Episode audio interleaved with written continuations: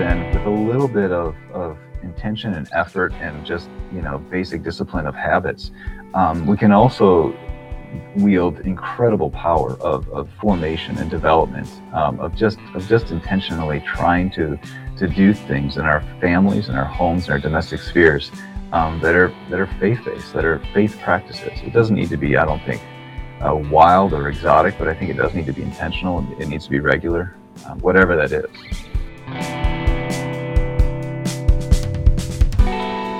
Well, I'm joined today by AJ Colt, who I'm excited to be able to have a conversation with. He is the pastor of theological training at Lakewood Baptist Church in Gainesville, Georgia. But previously, he was a professor at Mallian College in Australia, and he is the author of a book for many of you that might be familiar, because we just did a series called Invited to Know God, which, if you haven't grabbed a copy of that, please come talk to me. I can get you a copy of that. But also, he's written another book called Memoir of Moses, which is on a similar topic that we're going to be talking about today. He's also written a book that may or may not be called Puzzling Portraits. So yeah, AJ, thanks for joining us. Oh, thanks for having me. Yeah, so we just finished up, as I said, a series called Invited to Know God, which is based on your book, and one of the things that you talk a lot about is the idea of collective memory and what is collective memory. Now, I had no idea until I looked at your work about collective memory. I was just wondering if you could just kind of give a really brief summary of what is collective memory. Yeah, great question. So collective memory itself was a term coined by a French sociologist in 1925. His name was Maurice Halbwachs. And basically what he began to try to point out was that despite kind of this popular assumption that memories are strictly stored in the human mind and are only individual property, for lack of a better term, that actually they're socially formed or socially framed. And so while all of our memories, obviously our own memories, and they reside in our mind, they actually in the first place are all socially framed or conditioned. And so the opposite is also true, and therefore that the societies we live in some ways, either accidentally or intentionally, shape the memories that we hold. And, you know, I mean, I think a good example that I often use is 9/11. So if you're an American, you know, to remember 9/11, even for those who actually weren't alive during it, is to think of something, remember something in your own mind that is part of your national identity. And so people will use language like we, us, our, when referring to that. But of course, someone, say in Africa, who witnessed it maybe on the news, witnessed it live as well, but they won't use the language of we, us, our. It'll be something like they, them, theirs. And so that in itself is already showing that memories that we hold individually are actually collective or social in nature.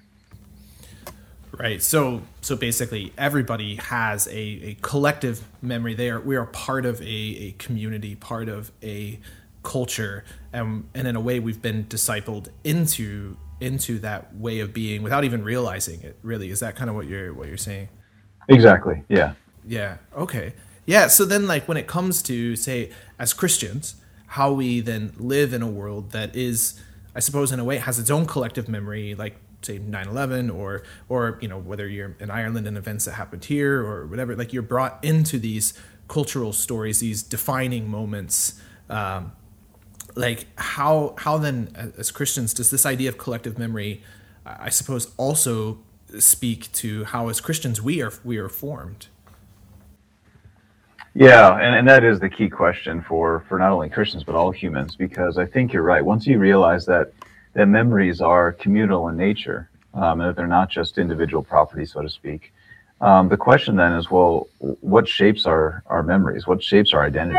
And that gets exactly the question you're talking about, is that if our groups, our communities can shape our memories, well, then the question is, well, how do we shape them? You know, what kind of things do we use to shape them? And so for Christians, obviously, then we get to the point of, well, what ought to be a Christian self-identity, a Christian memory? And that, again, leads us to the question then, well, you know, what things are Christian, what things are not, and how do we form those in our people, in our communities?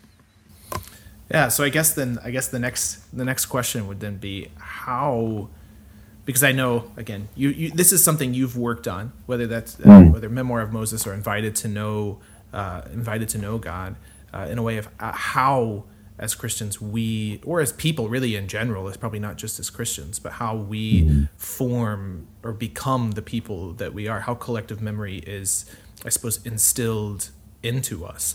I don't know if you want to speak a little bit to that. I suppose I know you have. I guess what I'm getting at, and I should be clear, is it's just I think your vectors of memory that you talk about. If you would be willing just to kind of share with us about those vectors of memory.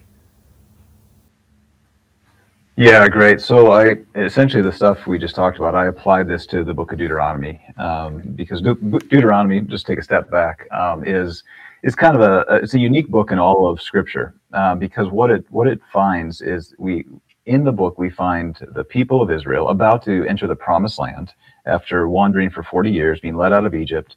But they're going to do so without their great leader and shepherd, Moses. He's going to die before they enter the land. So the question on Moses' mind is, well, how do I leave the people with something that'll help them to stay faithful in my absence? They didn't do it terribly well in his presence, and in his absence, he's even more afraid. So Deuteronomy itself is a kind of a sermon, or call it a variety of things, but at the very least, it's Moses' swan song, his last message to his people about how to remain faithful in his absence. And as such, he emphasizes memory, commands memory even, which is something unique to Deuteronomy. No other book in the Bible does this, gives memory such a focus, such an emphasis, such a command. And what he does, I argue in my works, is that he seems to implement three basic vectors of memory, and that is song, story, and ritual. And so basically story, it has parents telling children when they ask, why do we do all these things, these laws, and why do we keep all these things? Why do we celebrate all these things? Why do we do this? And they're told, you're to tell your children, at one time we were slaves in Egypt, and the Lord brought, and so it goes down to, retelling of the Exodus story. And so basically what it does is it tries to invite each new generation of children into that ancient story. And so again, creating them a kind of autobiographical memory of something that actually they never experienced, which is extraordinary to talk about. And we can talk about that more too, if you like, but, so there's story to begin with. That's the first one we find. Then there's ritual. The people are commanded to at least 3 times a year celebrate 3 annual pilgrimage festivals where they all come to Jerusalem to worship the Lord. But scholars have pointed out that these things are not just kind of, random things. These 3 rituals over the course of a year essentially reenact the Exodus journey all over again, through the wilderness into the Promised Land. And so in celebrating these things, which again culminates in worship, they are again reliving, rehearsing, re-bringing in each new generation into this ancient Exodus story, again with the purpose of helping people self-identify with things that they'd never experienced. And then finally, the song is the same kind of thing. They all have different layers, different things that they do, but the song does something similar, but maybe instead of like the ritual is kind of embodied memory, and the story is kind of imploded memory, or plotting people's memory. Song is what I said is emoting. That is that it's infusing all these things, same identity, same story, same ritual, but it's infusing all of them with a deep emotion, love for the Lord, and sorrow about their own sin, and this kind of stuff. So all these things work together, doing the same thing, inviting people into the same story, but they layer it differently, doing different things to the human memory involved. Okay, yeah, that's like I find this so interesting, and one of the things that we're talking about then is the idea of story, and specifically looking at being invited into the story and how we become, I guess, participants in the story. So you were saying, and you said we could come back around to it, so I want to, just about how these were things that they never participated in. Could you kind of just talk about that a little bit? Yeah, great. So one of the most fascinating things to me about social memory and individual memory is that all cultures, all religions that are successful and survive will essentially learn to bridge group memories with individual memories. That is, they will learn ways in which they will create, in essence, a kind of pseudo autobiographical memory in for future generations. And so this sounds all kind of like hocus pocus and very technical, but it's, in some ways it's not, because you think about it, sports fans, right? Like, so if you are a Yankees fan or something, in American baseball, or it's probably where you're at, I assume rugby, or maybe football. Yeah. Rugby or football, and and so in Australia it's AFL and rugby and soccer, and so there's all these things that are these very historic sports, and you'll hear people like I have a 10-year-old son, you'll hear him talking about, we won this in that year, like 50 years before he was ever born, right? And so anyway, so all successful communities find ways of embedding memories in each future generations that they never actually experienced, but that are vital to understanding the identity of that group of people. And so religions are no different, and it's especially true of the Judeo-Christian faith, because it's a historic faith that doesn't believe it can repeat events magically or ritual way, but it does believe that for a people to be, for instance, faithful to Christ, they have to in some way participate in his death and resurrection. And we do that through, again, Easter and Good Friday, and also through the Lord's Supper, the Eucharist, depends which tradition you're from. And so these things find ways in which that they actually hardwire our brains in some ways that they're not false memories. We don't come to think of ourselves literally as standing in the Exodus or at the Lord's resurrection, but we do come to identify with those events as our own, as our part of our own autobiography. And it's just an extraordinary thing to think about, I think. Yeah, no, it is. And as I think about this too, I think about the book of Acts. Would you say that like Deuteronomy and Acts function in a similar thing to invite us into this story of the church? We weren't. I mean, obviously, you bring up the Lord's Supper. The Gospels, I think, are a great example of that, and taking communion or the Eucharist or Lord's Supper, whichever. Yeah, again, like you said, whichever word you prefer there. But also, like the Book of Acts, at least it seems to me, does a similar thing to Deuteronomy, in that it invites us, although it doesn't command us to tell the story, it does invite us into the story of the church, the birth of the church, which I feel like maybe in a way we're invited to see ourselves as a part of. I don't know. Am I totally off base on that? That's great. I think you're right. I mean, because a lot of times scholars will compare Deuteronomy with the Gospel of John, because both of them are kind of mature reflections on the past events, but I think you're right in the sense of memory and the birth of a new generation that will become kind of in some ways the identity of all future generations of believers. I think Acts is, you're right, a better parallel to Deuteronomy. Yeah.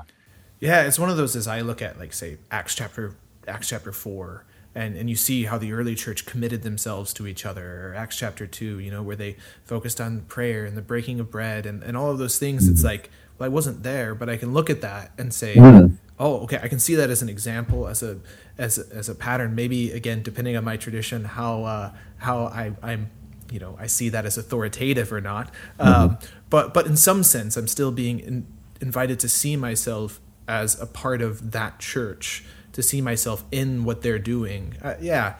Anyway, I digress there.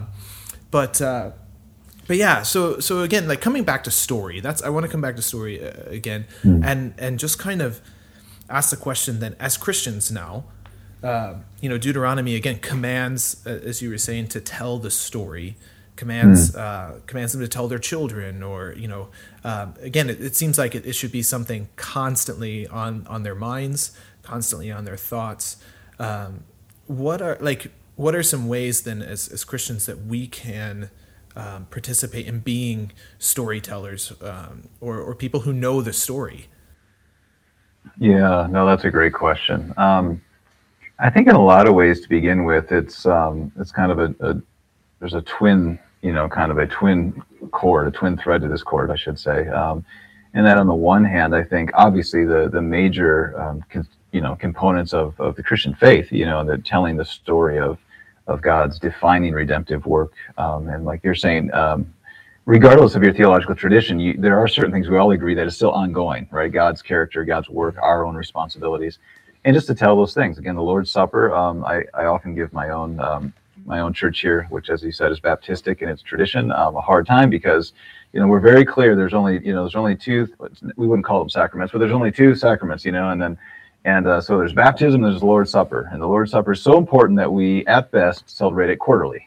Even though the Lord commanded we celebrate it, every time. And I'm like, it's just, anyway, so I like to push buttons. But, it's one of these funny things, though, right? But the reality is, though, if the Lord's Supper is really important, then maybe, again, on the faith side of things, we should actually celebrate and tell why we celebrate that more often. In fact, I just had a woman 2 weeks ago email me, and she had stumbled upon my work as well and wanted to know my thoughts about why, kind of all these questions, great questions about like why a lot of Christians are drawn to celebrate Passovers with Jews just to kind of experience this stuff.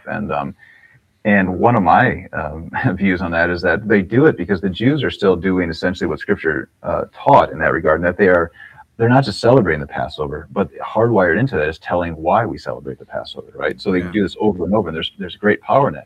Whereas for whatever reason, most Christian traditions have lost that inherent exposition of the rite, of the ritual. So you don't actually hear usually, in most traditions, it's not true of all, but you don't actually hear very much about why we're celebrating the Lord's Supper. And often we kind of do it begrudgingly in most, at least Protestant traditions. But if we just simply, I believe, told the story while celebrating the rite, I think there's great, great power in that. So that's kind of the communal side of things. I think the personal side of things is that, if you have children, or if you have friends of the faith, or just around a meal, around a drink, whatever, just sharing about the Lord's work in your own life. I think evangelicals, we've often done it kind of in a corny way, it's become programmatic and formulaic. Yeah. But I think really there still is great power when you run upon someone that you maybe don't know their story, and they begin to tell you their story about how it is they came to faith or how they maybe had a faith experience. And there's endlessly great power in those things. So I personally think just those two things, hardwire it into our community structures and our community, celebrations and worship services, and then just kind of hardwiring it into our normal patterns of speaking to and with each other. Yeah. And so I suppose in a way then that starts with hardwiring it hardwiring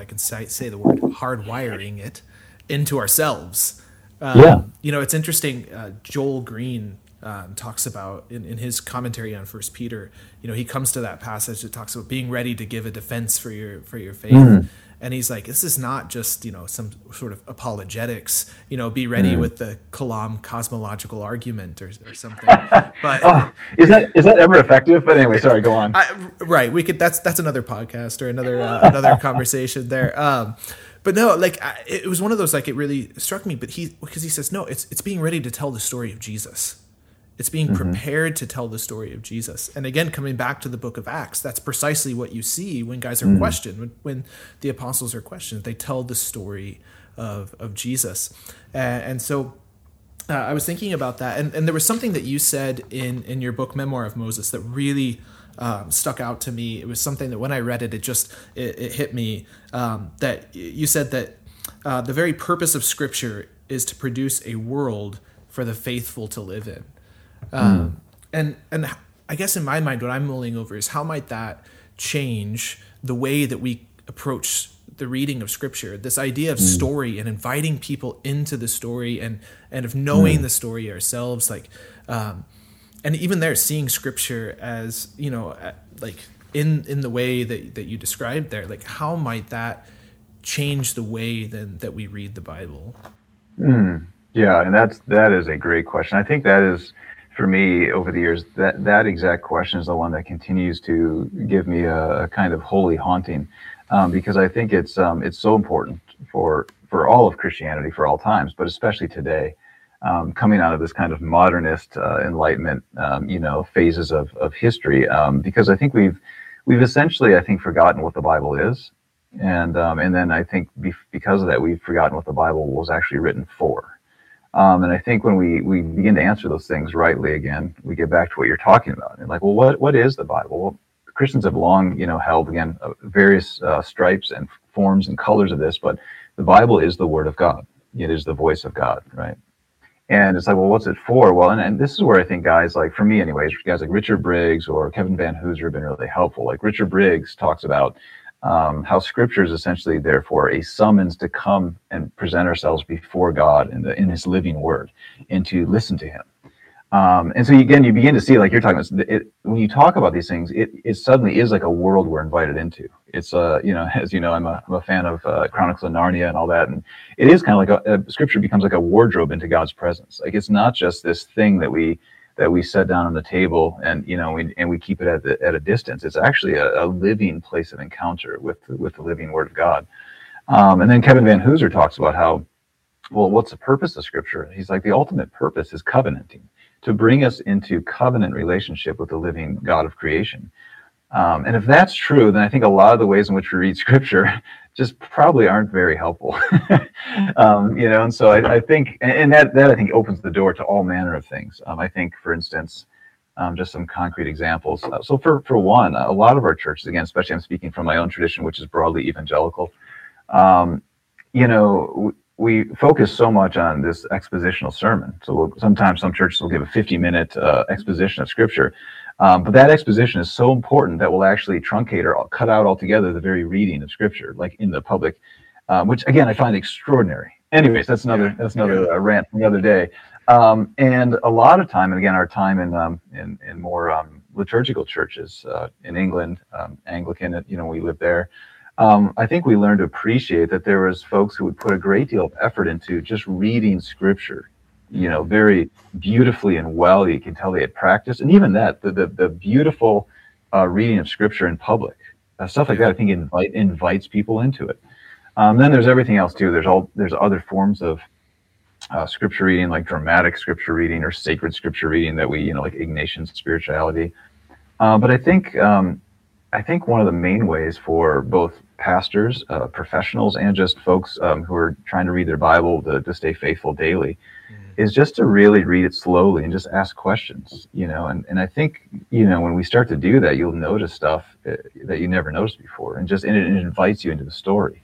You know, you're reading through the Gospels and you'll think, I never noticed that before. I wonder why that happens. And just sit there and make yourself kind of one of the people in the crowd around Jesus, right? Because anyway, so that was a long-winded way to say, I think there's a lot of ways that we can become more curious and more open to it, but I think it starts with understanding what it is, and that is it's a wardrobe into the living presence of God, first and foremost. Yeah, I love that. I love that you know, the wardrobe, you know, that idea.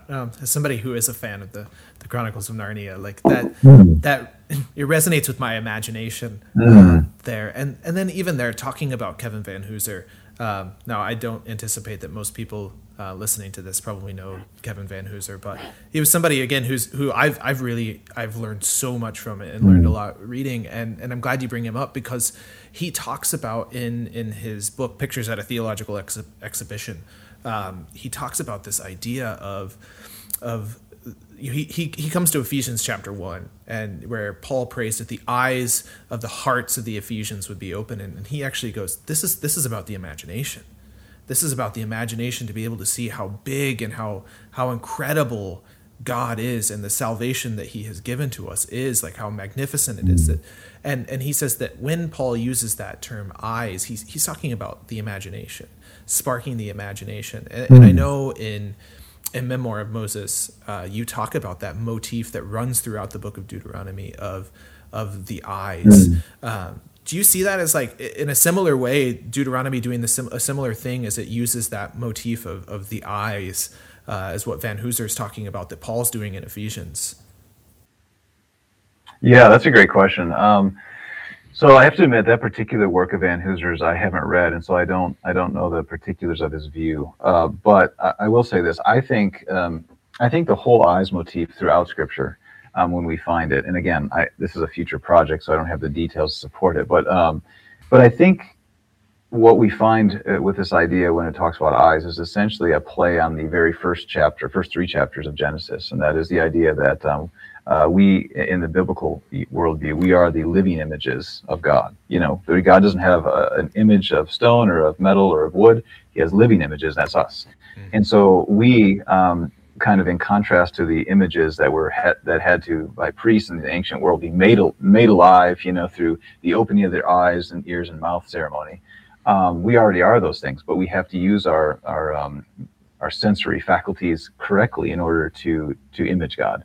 And I think it, so in some ways it comes back to that. Well, how do we use our eyes to image God? And I think what Vanhoozer is saying sounds like it's probably similar to what I see in Deuteronomy throughout Scripture, and that is, there is a world that goes on beyond our basic sight. That is one of the great testimonies of Scripture. We find this in the Elisha and the Elijah narratives, that actually there are things going on that our eyes can't see, but that people with certain kinds of eyes, that is, prophets, can see. So I think that's the first kind of step in understanding that. But the second is, I think this idea of imagination, because I think imagination is related to biblical hope, and that is that of seeing beyond the current circumstances and basically imitating God well and believing His promises to be true, even when we can't see them, but we can imagine them, kind of idea. So it's interesting, because I just think that. Maybe I'm reading too much of my own experience into this, but that as Protestants or evangelicals, we tend to, when we start hearing the word reading the Bible and imagination, it starts to go like, well, hold on now, we might be getting a little too mystical here or something. But right. but that actually engaging our imagination when we read Scripture, like we would read any narrative, is important and powerful in our understanding of Scripture, rather than trying to read it as dryly and as possible. That maybe even as we read Scripture, it wouldn't be a duty, but a choice and a joy as we imagine ourselves in the story, see ourselves in the story, and that then what Peter talks about in 1 Peter, it becomes natural. It becomes it just becomes the overflow of our hearts and out of our mouth. Here it comes. But I was wondering if maybe you could speak a little bit to kind of like the habits like that we see in Deuteronomy 6. I mean, obviously I don't see a phylactery on your head. So I assume you don't take that, that we're to, all of a sudden tie things to our head and to our arms and but if you could just speak maybe to that idea of habit and how like habits like prayer or, taking a Sabbath or, the spiritual disciplines in general, like how they form and shape who we become. Yeah, and that's a great question. Here, let me read this in length, the whole thing in length. I love this Annie Dillard quote. She says, quote, "How we spend our days is, of course, how we spend our lives. How we spend our days is, of course, how we spend our lives. What we do with this hour and that one is what we are doing. The schedule defends from chaos and whim. It is a net for catching days. It is a scaffolding on which a worker can stand and labor with both hands at a section at a time. A schedule is a mock-up of reason and order, willed, faked, and so brought into being. It is a peace and a haven set into the wreck of time. It is a lifeboat on which you find yourself, decades later, still living." And I think this is a great quote, because it tells us just broadly why habits, whether they're Christian or non-Christian, religious or not, are actually the building blocks of what our trajectory as a human being is. And a lot of us, I think we all have habits. It's just that a lot of us probably haven't set our habits. We haven't thought about them. Basically, like a good police officer can tell you what your habits are, right? Because they're trained to recognize patterns in people's behaviors and social patterns.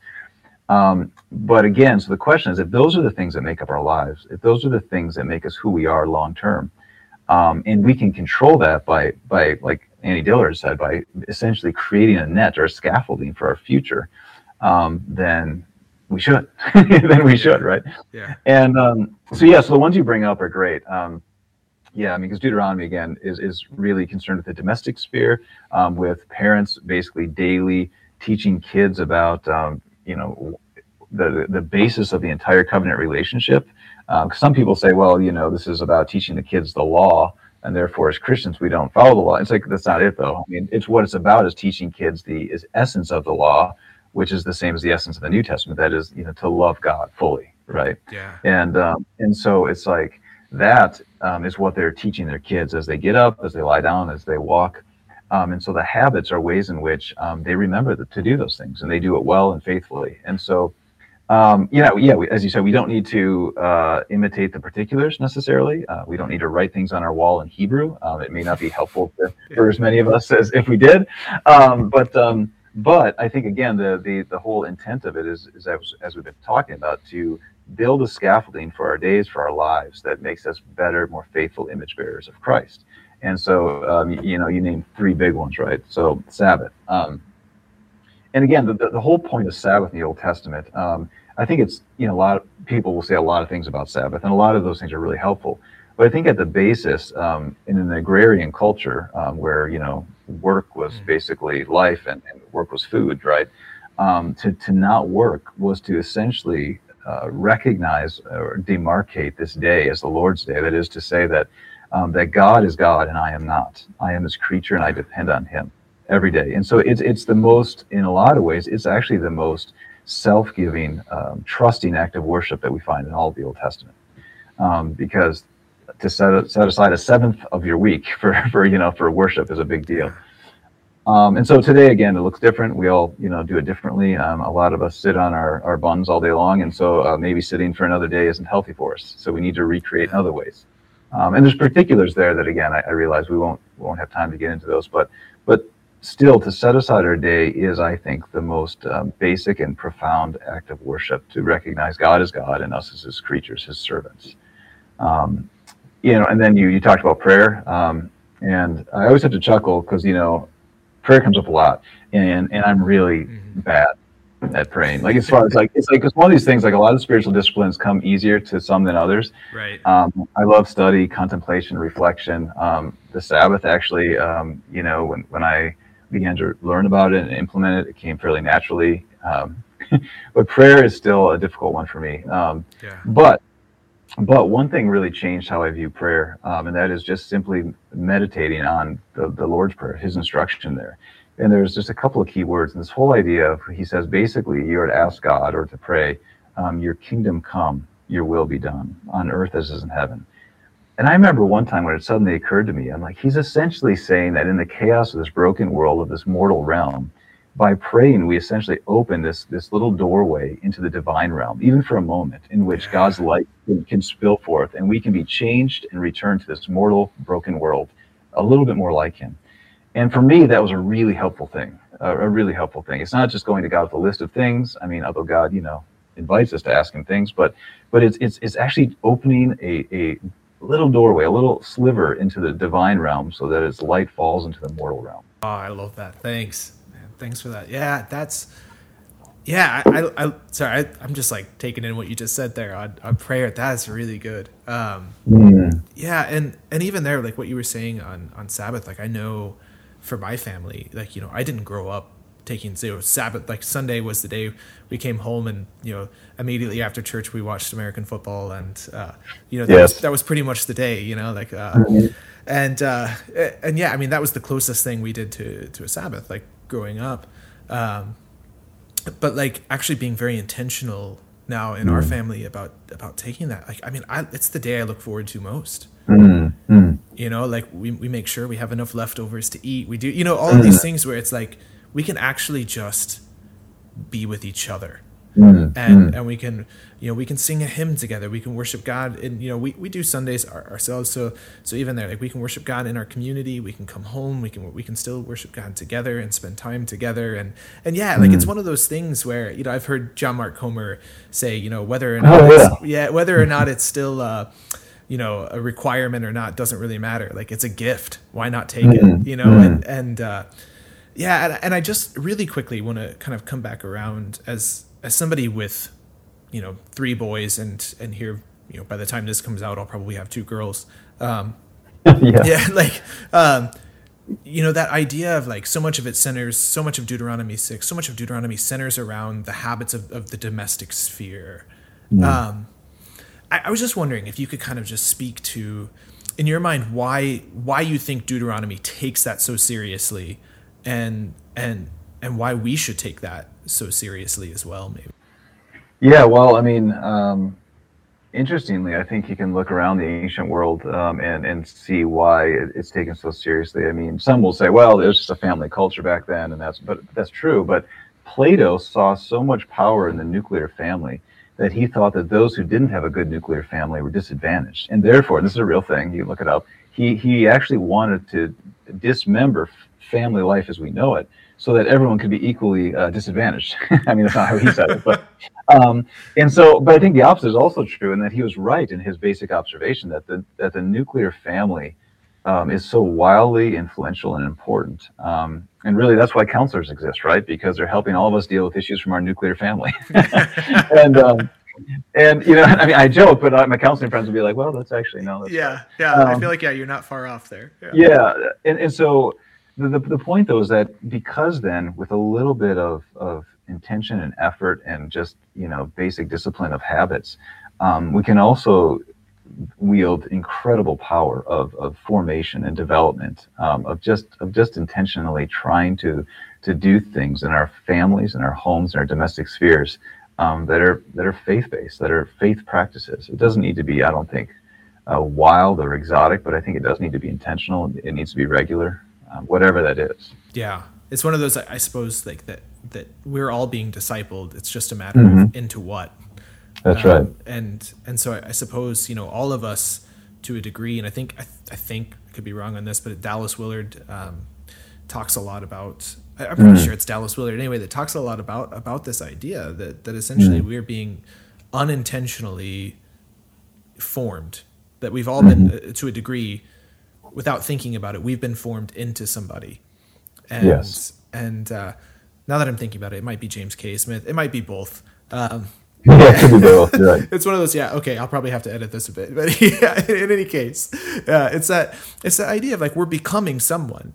And either it's intentional or it's unintentional who we're becoming. And that was like one of the things that really struck me in I think coming back around and reading Deuteronomy.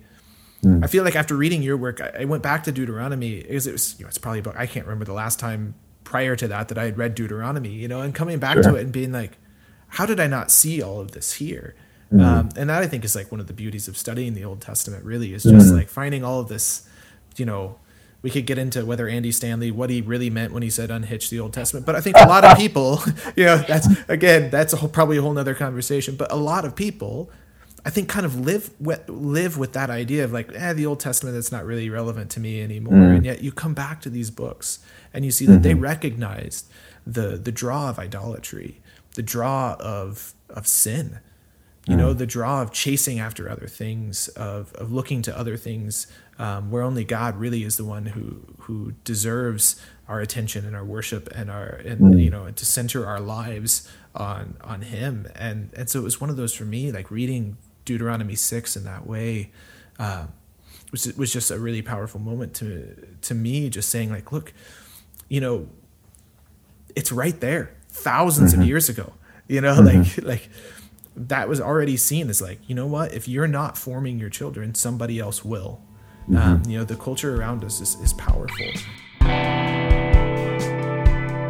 But I just kind of wanted to, I suppose, leave the last word with you. If there's anything, I guess, that you kind of maybe wanted to say or on this idea of formation and how we become, whatever it is, I suppose, I just kind of wanted to give you the last word. On that, if there's anything else you wanted to add. Yeah, I think in your email that you sent, one of the questions that you asked was, basically just generally how going forward, do we set up our individual lives and our communal lives to do this? And I think the thing that I, tell folks all the time, and it's weird how provocative this I think very common sense answer is in today's world. But so I'll share it here, and that is simply. Do less, not more, in this world. Set up a hierarchy of priorities and learn and come to believe truly, which is the God's honest truth, that a person can completely waste their life doing good things, but not the best things for them. And so learn to set up the best things for you and your family and prioritize those, and learn to say no, which makes you really unpopular with moms and dads and grandparents and friends and coworkers. But I just think we need to become ruthless about now I can't get the ruthless elimination of hurry John Mark Comer's out of my head. But, sorry about that. But, he's an interesting guy. I enjoy his stuff. So, but just again, we do have to get ruthless, I think, about about setting up priorities in our life and just following those, because today's world is so cluttered. It's so cluttered with good things. Again, my son's in soccer academy. He's a good, very good little player. But oh my gosh, like if I let it, that would fill up every square inch of our lives. And it's just like, is it a good thing? Yeah. Is it the best thing? No, it's not. Yeah. And so anyway, so just, I think we need to encourage one another to just, to really pursue the things that are best for us, things we're called to, and just to let the other things go. Yeah, I think that's a great way to end it. Yeah, thanks so much, AJ, for being with us. Really appreciate your time. It's been a pleasure. Thanks so much for having me. It's been great. Yeah.